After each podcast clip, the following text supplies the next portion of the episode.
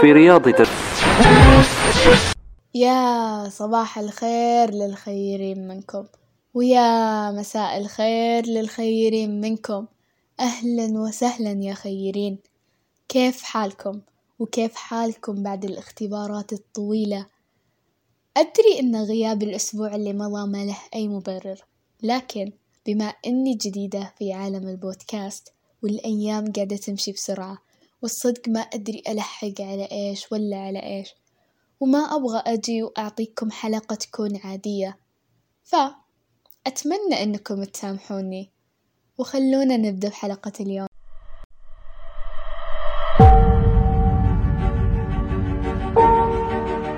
فكرت كثير كيف يمكن إني أكتب مقدمة تلخص مفهوم العمر؟ وإيش هو العمر أساسًا؟ هل العمر مثل ما يقال هو الزمان الذي مضى على الإنسان منذ ولادته أم أهم لحظات حياته أم يبدأ العمر الحقيقي فيما بعد الوفاة حين نكون في الجنة والنعيم؟ اللهم اجعلنا من أصحاب الجنان. هل حقا العمر مجرد رقم تجارب لحظات وشريط حياة؟ كم عمرك الثانوي؟ وكم عمرك العقلي؟ وكم عمر روحك بعد مرورها في متاهات الحياة؟ هل يقاس عمرك بعدد أحزانك أم بعدد أفراحك أم بعدد تحدياتك؟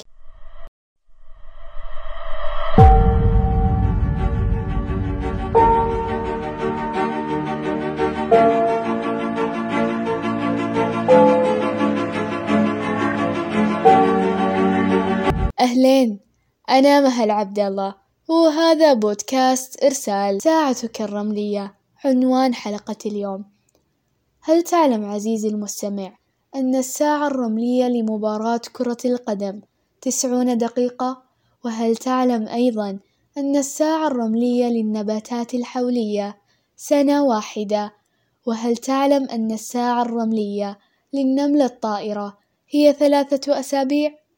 لكن عزيزي المستمع الساعة الرملية لنفسك مجهولة وغير معروفة. إذا ما هي أفضل مراحل ساعتك الرملية؟ وهل عقلك أكبر من عمرك أم عمرك أكبر من عقلك؟ وهل لروحك ساعة رملية؟ لما كنا صغار نسمع جملة ما شاء الله عليك عقلك أكبر من عمرك وكنا نحتفي بسماع ذلك الإطراء.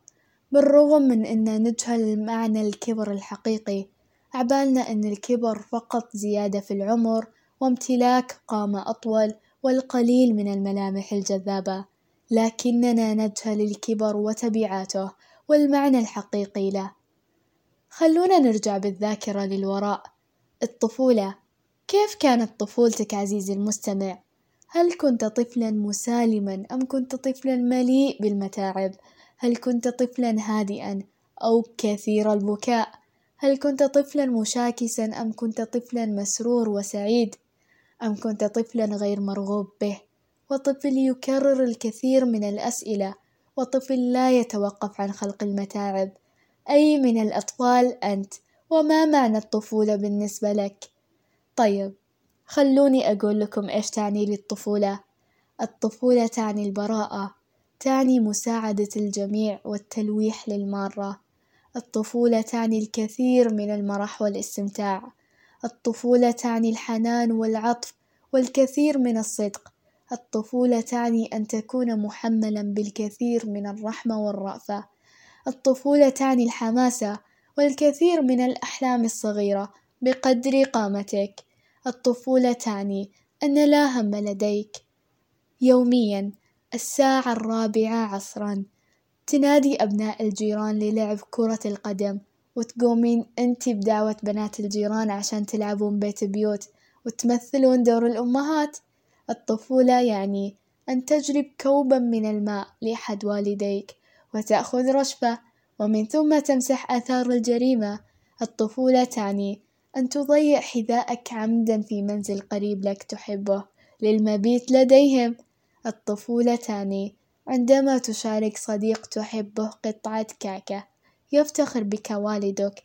الطفولة هي مرحلة زرع الأخلاقيات والمبادئ فيك، المرحلة اللي كل همك تشوف حلقتك المفضلة من أفلام الكرتون، وانتظار اللحظة اللي تشرب فيها كوب دافئ من الحليب، وهي نفس المرحلة اللي تصر فيها على والدتك وتحاول تقنعها للسهر لساعة متأخرة من اليوم، يا الله يا لجمال الطفولة ونقاء تلك المرحلة، لكن بالرغم من ذلك ليس لدى الكل طفولة مثالية ولا طفولة حنونة مليئة بالحب، البعض منا عاش طفولة قاسية وصارمة، وأعتقد إن من جدية تلك الأيام كان يجهل إن الفترة اللي هو فيها تسمى طفولة ما استوعب إلا بعد ما كبر، تذكر إنه انغمس في الصراعات العائلية أو الاجتماعية، أو إنه تأثر بالظروف اللي حوله، كان تائه بعمق الحياة، خلوني أقول لكم شي عن هالنقطة، لو عندك ندبة من الماضي من طفولتك وما عالجتها وما زلت تحملها بين طيات روحك وذاكرتك، ما راح تتخطى ولا راح تتعايش، لعلك تخاف من الظلام لأنك انحبست في غرفة مظلمة لوحدك، ولعلك أول ما تسمع صوت السيارة أو أصوات عالية تحس بالخوف وترجف لأنك عشت صدمة بطفولتك وسببها الصوت العالي، تخيل بمجرد إنه يفكر أحد يرفع يده عشان يربت على راسك أو يرفع خصلة عن عينك تقوم بإغلاق عينيك لأنك تلقيت الكثير من الصفعات، ارجعوا للذكريات هذي وعالجوا الندبات هذي أو امحوها أو واجهوها وخلوها نقاط البداية والقوة، تغلبوا على هذي المخاوف، اخرجوا من سجن الذكريات اللي تطاردكم من بعد ما كان كل همك تدخل للصف الأول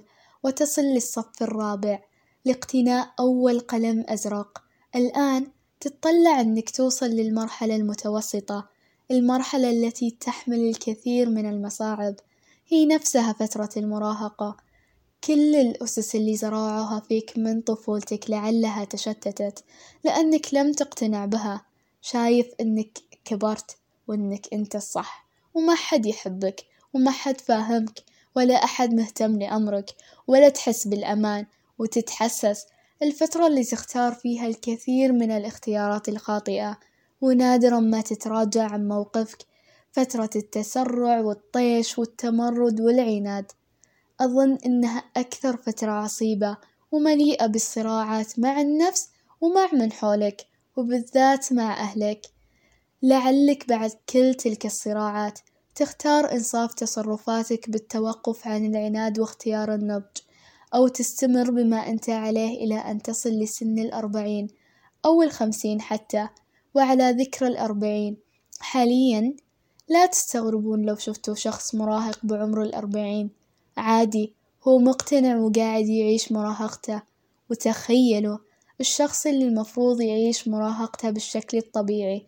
اختار النضج والوعي، بالنهاية هي خيارات واختيارات، وبعد كل هذا نيجي للعمر اللي أثبت فيه إنك عاقل وبالغ ومكلف، العمر اللي حتى الكلمة اللي تقولها محسوبة عليك، العمر الغريب واللي فيه زحمة من التفاصيل، عمر البناء واكتشاف الذات واكتمال العقل والمنطق ربما، عمر التحديات والتنازلات عن بعض وجهات النظر، العمر اللي ودك تستغل فيه طاقاتك وقدراتك وأفكارك، عمر بناء المستقبل وتأسيسه، العمر اللي ما حد يرشدك فيه طالما ما طلبت وأظهرت ذلك، العمر اللي تواجه فيه الواقع برضا منك، ما حد قالك عن المشاعر اللي راح تعيشها والتحديات اللي راح تخوضها وتقابلها، الصدق عمر العشرين مليء بالمشاعر الحديثة والغريبة،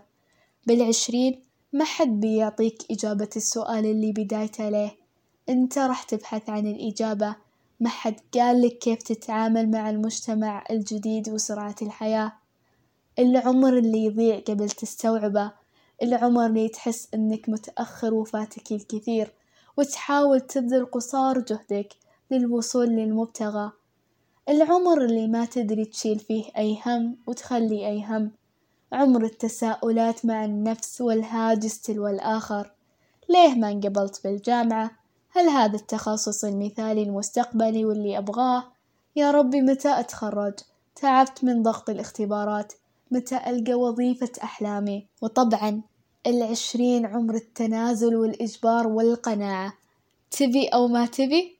لازم تقتنع، لدرجة إنك راح تتخلى عن وظيفة أحلامك والبحث عن أي وظيفة عشان تنقذ نفسك وتستند على روحك، وهنا لعلك راح ترتاح شوي، العشرينيات العمر الأحب والأكثر إثارة، مع إني ما فهمت من عمر العشرين أي شي، إلا إني أحب هالعمر بكل تبعاته، وأحب أي شخص في عمر العشرين، العشرين عمر السعي وراء المكانة والأحلام، عمر المثابرة والعزيمة، عمر الإصرار على تصحيح مسار حياتك وتعديل اختياراتك، عمر الطبطبة على النفس مع النفس، العشرين العمر اللي تمسح فيه دموعك بنفسك، عمر الضياع.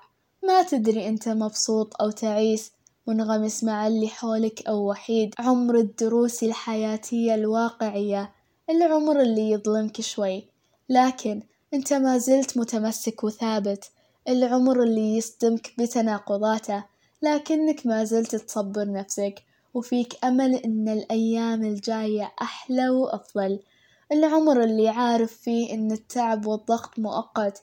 وراح ترتاح لفترة أطول، العشرين العمر اللي تحاول تلحق على كل شي، أهلك، أصدقائك، مستقبلك العلمي والمهني، عمر الركض والركض دون التوقف، العمر اللي تحس فيه بالقصور مع إنك تسعى وتجري، العشرين خايفة أظلم هالعمر بكثرة المشاعر والمتاعب وزحام الدروس والعبر اللي فيه، وبالرغم من كل ذلك في فئة بعمر العشرين وبنفس السن هذا، لكن واقفين بدون أي طاقة، بدون أي حركة، بدون أي أحلام، يتأملون اللا شيء ويقضون أعمارهم هباء وسدى، هل أنتم راضيين بضياع أعماركم في اللا شيء؟ والصدق نبي نعرف بإيش تحسون وأنتوا واقفين بنفس النقطة وأعماركم تهدر؟ تخيلوا إن إحنا رغم كل الجهد اللي قاعدين نبذله نحس بتأنيب الضمير إن ما حاولنا استغلال أعمارنا، لكن أنتم مرتاحين وراضيين، الصدق نحتاج الوصفة من عمر الركض إلى عمر التأني وعمر الحكمة، قد قال الله تعالى: ولما بلغ أشده آتيناه حكما وعلما، عمر الأربعين. عمر الرشد والحكمة والثبات على قراراتك، العمر اللي تكون المسؤولية متخذة عن رضا وقناعة، عمر الاستقرار والتأني والمنطقية والواقعية، عمر التنازلات، العمر اللي فيه تقوم بالواجبات وتقوية العلاقات، عمر تعويضك للقصور اللي بذلته تجاه أهلك، عمر تقربك لربك، عمر التفكير ببناء مستقبل أبنائك ونجاحاتهم، عمر البحث عن رضا والدينك وتلافي وقتك البعيد عنهم، العمر اللي تفهم مواقفهم وخياراتهم السابقة لك لأنك صرت أب أو صرتي أم وصرتوا تحسون فيهم، عمر قطفك لثمارك والتلذذ فيه، تخيل فكرة ثباتك على عمر واحد. كم هي ممتعة، لما تفكر فيها تحس إنك سعيد، لكن فكر فيها من زاوية ثانية، من رأيي ما راح تتحمل جدية الأمر، لأن عواقب الفكرة مخيفة، إنك تكون ثابت على عمر معين، يعني أن تبقى خالدًا وعلى ذكر الثبات والخلود، كلنا نتمنى إن الآباء لا يشيخون، وألا نفقد الأمهات، وألا يهرمون، أن نحتمي تحت أحضان الأجداد، وأن يشهدوا لنا على ما تبقى من نجاحات، لكن فكرة الخلود مستحيلة لأن الدنيا فانية، فما لعمرك البقاء، ما أخفيكم؟ أحيانًا أتمنى إني أكون شجرة معمرة تعيش عقود وترى أجيال وأجيال تشوف العالم وهو يتسارع نحو الهلاك، وهي لا زالت ثابتة ومعمرة، ولا زالت في مكانها، ولا زالت خضراء وضخمة، تخيلوا أن الزمان صنع لها قيمة، لكن أفكر كثير هل الحياة تستحق هذا العمر الطويل؟ وهل سأتحمل هذه الدنيا كل هذه المدة؟ وأتقبل جميع التغيرات اللي راح تصير؟ وهل سأتحمل أهم نقطة وهي فقد جميع الأحباب وأنا ثابتة بنفس العمر؟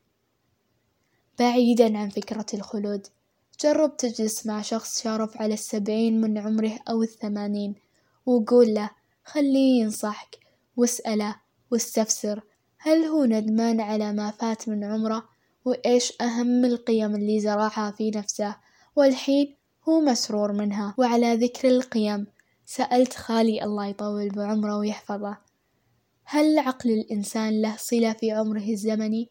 وإيش هي أهم القيم اللي لازم يزرعها الإنسان في نفسه وتزيد من عمره خارجيا أو داخليا أو روحيا أو عقلانيا؟ قال لي يا بنتي ثلاث قيم راح تخلي الإنسان صغير مهما تجاوز عمره الكبر زمنيا. أولا أن يغذي عقله. يغذي عقله بالعلم والبحوثات ومن ثم يأخذ هذا العلم ويؤمن فيه إذا اطمأن له. لاحظوا يؤمن فيه إذا اطمأن له. بعد ذلك هالإيمان راح يزيد صلته بربه؟ وتخيلوا كل هذا راح ينعكس على قيمته الخارجية. صموده رغم وصوله سن الشيخوخة وقفته الشامخة مكانته في المجتمع حكمته النور الذي يشع من وجهه ابتسامته المشرقة وهندامه المرتب والثقافة التي يملكها. صدق فكروا للحظة. أحيانا تشوفون شخصين بنفس العمر كلهم شارفوا على الثمانين من أعمارهم. لكن بتشوفون واحد منهم روحه باقي صغيرة لأنه مرتاح داخليا وبحياته وأنجز الكثير ونجح واستغل عمره. لا تضيعون أعماركم بعيدا عن العلم. العلم إرثكم الوحيد بعد وفاتكم بعد كل هذا هل أنت راض عن ضياع عمرك ووقتك في اللا شيء؟ حاليا إحنا بعز شبابنا وصحتنا وقاعدين نضيع الكثير من الوقت والعمر والطاقة وقتك يعني عمرك اليوم اللي راح يمشي ما راح يرجع سواء بمشاعره أو بتجاربه أو بإنجازاته يقول حسن البصري يا ابن آدم إنما أنت أيام. إذا ذهب يوم ذهب بعضك. لا تتحسر ولا تندم بعد فوات الأوان. لا تنتظر ذهاب عمرك وتقول يا ليتني قدمت لحياتي. أنت مخلوق لعبادة لرسالة لترك أثر. حاليا الكم الهائل من ضياع الأعمار في الاختيارات الخاطئة والانتظار وهدر الوقت لا تحصى. هل أنت راض عن ما قدمته لعمرك من اللهو والانغماس في اللا شيء؟ هل راضي أن ينتهي عمرك بدون أي إنجاز؟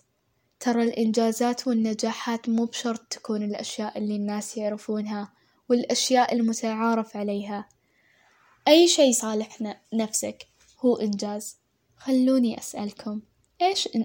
إيش أكبر إنجاز سويته لنفسك من الناحية الدينية أو الدنيوية؟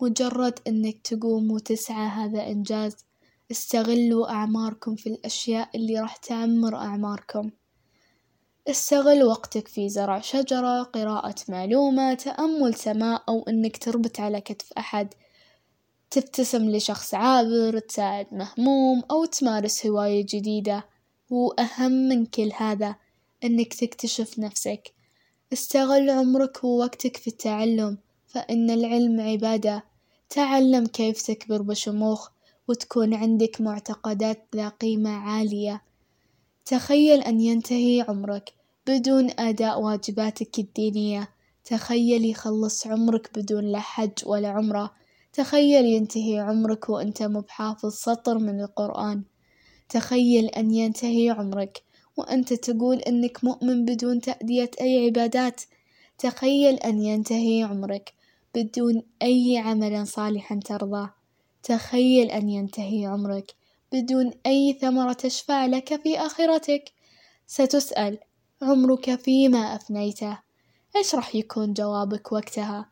قاعد أتصفح السوشيال ميديا وقاعد أتداول أخبار غريبة وأجادل بين الحلال والحرام مع أشخاص ما عندهم أي أدلة، أخيرا خلوني أقول لكم انشغلوا في أنفسكم، انشغلوا بتروية أعماركم بالمحاولة، توقفوا عن الركض حفاة وفكروا لي هل قدمت ما يكفي لعمرك من وقود؟ حاسب نفسك على هدرك لوقتك ولعمرك، لا تسعى وراء ملاذات الدنيا وتنسى عمرك، لأن العمر سينتهي لكن الدنيا وملذاتها لن تنتهي، يقول الشاعر أبو العتاهية يا أيها الحي الذي هو ميت أفنيت عمرك في التعلل والمنى؟ خالف هواك إذا دعاك لريبة فلرب خير في مخالفة الهوى. ختاما استمتعوا في أعماركم وعيشوا كل عمر بعمرة. لا تسابقون الزمان لأن الحين الطفل بيصير كبير والكبير يبي يرجع طفل. أعتقد لا شخص يستحق أن يكون طفلا غير المسنين. هم الآن في مرحلة التوقف والهشاشة المرحلة اللي بنوا وحاربوا عشانها. بعد تفكير طويل جمال الإنسان يكمن في عمره القصير وشبابه الذي يتحول لشيب أبيض وبشرته المشرقة التي تتحول إلى تجاعيد. كل جزء من هذه التجاعيد خلفها تجربة وعبرة وحكمة وخلفها عجاج السنين. العمر يعني أن تسقط ومن ثم تنهض. العمر يعني أن تبكي وتضحك. العمر يعني أن تتأمل وتبني. العمر يعني أن تعيش اليوم بيومه. العمر سيمضي وينتهي حتما. توازنوا وراء انغماسكم في اللاشيء والغرق في مستنقع الحياة.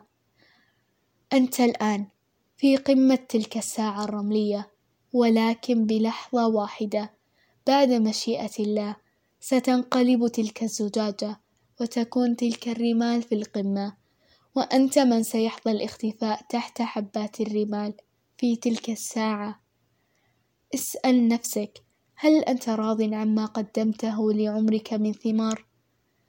ادعوا الله أن يطيل أعماركم في طاعته وهو راض عنكم وأن يبارك في أعماركم. لا تنسون تقيمون الحلقة على أبل بودكاست أو أي منصة تسمعوني منها. ولا تنسون تشاركون أصدقائكم الحلقة. ولا تنسون أنكم أنتم الرسالة الأساسية. استودعتكم الله. إلى لقاء آخر. جاري الإرسال.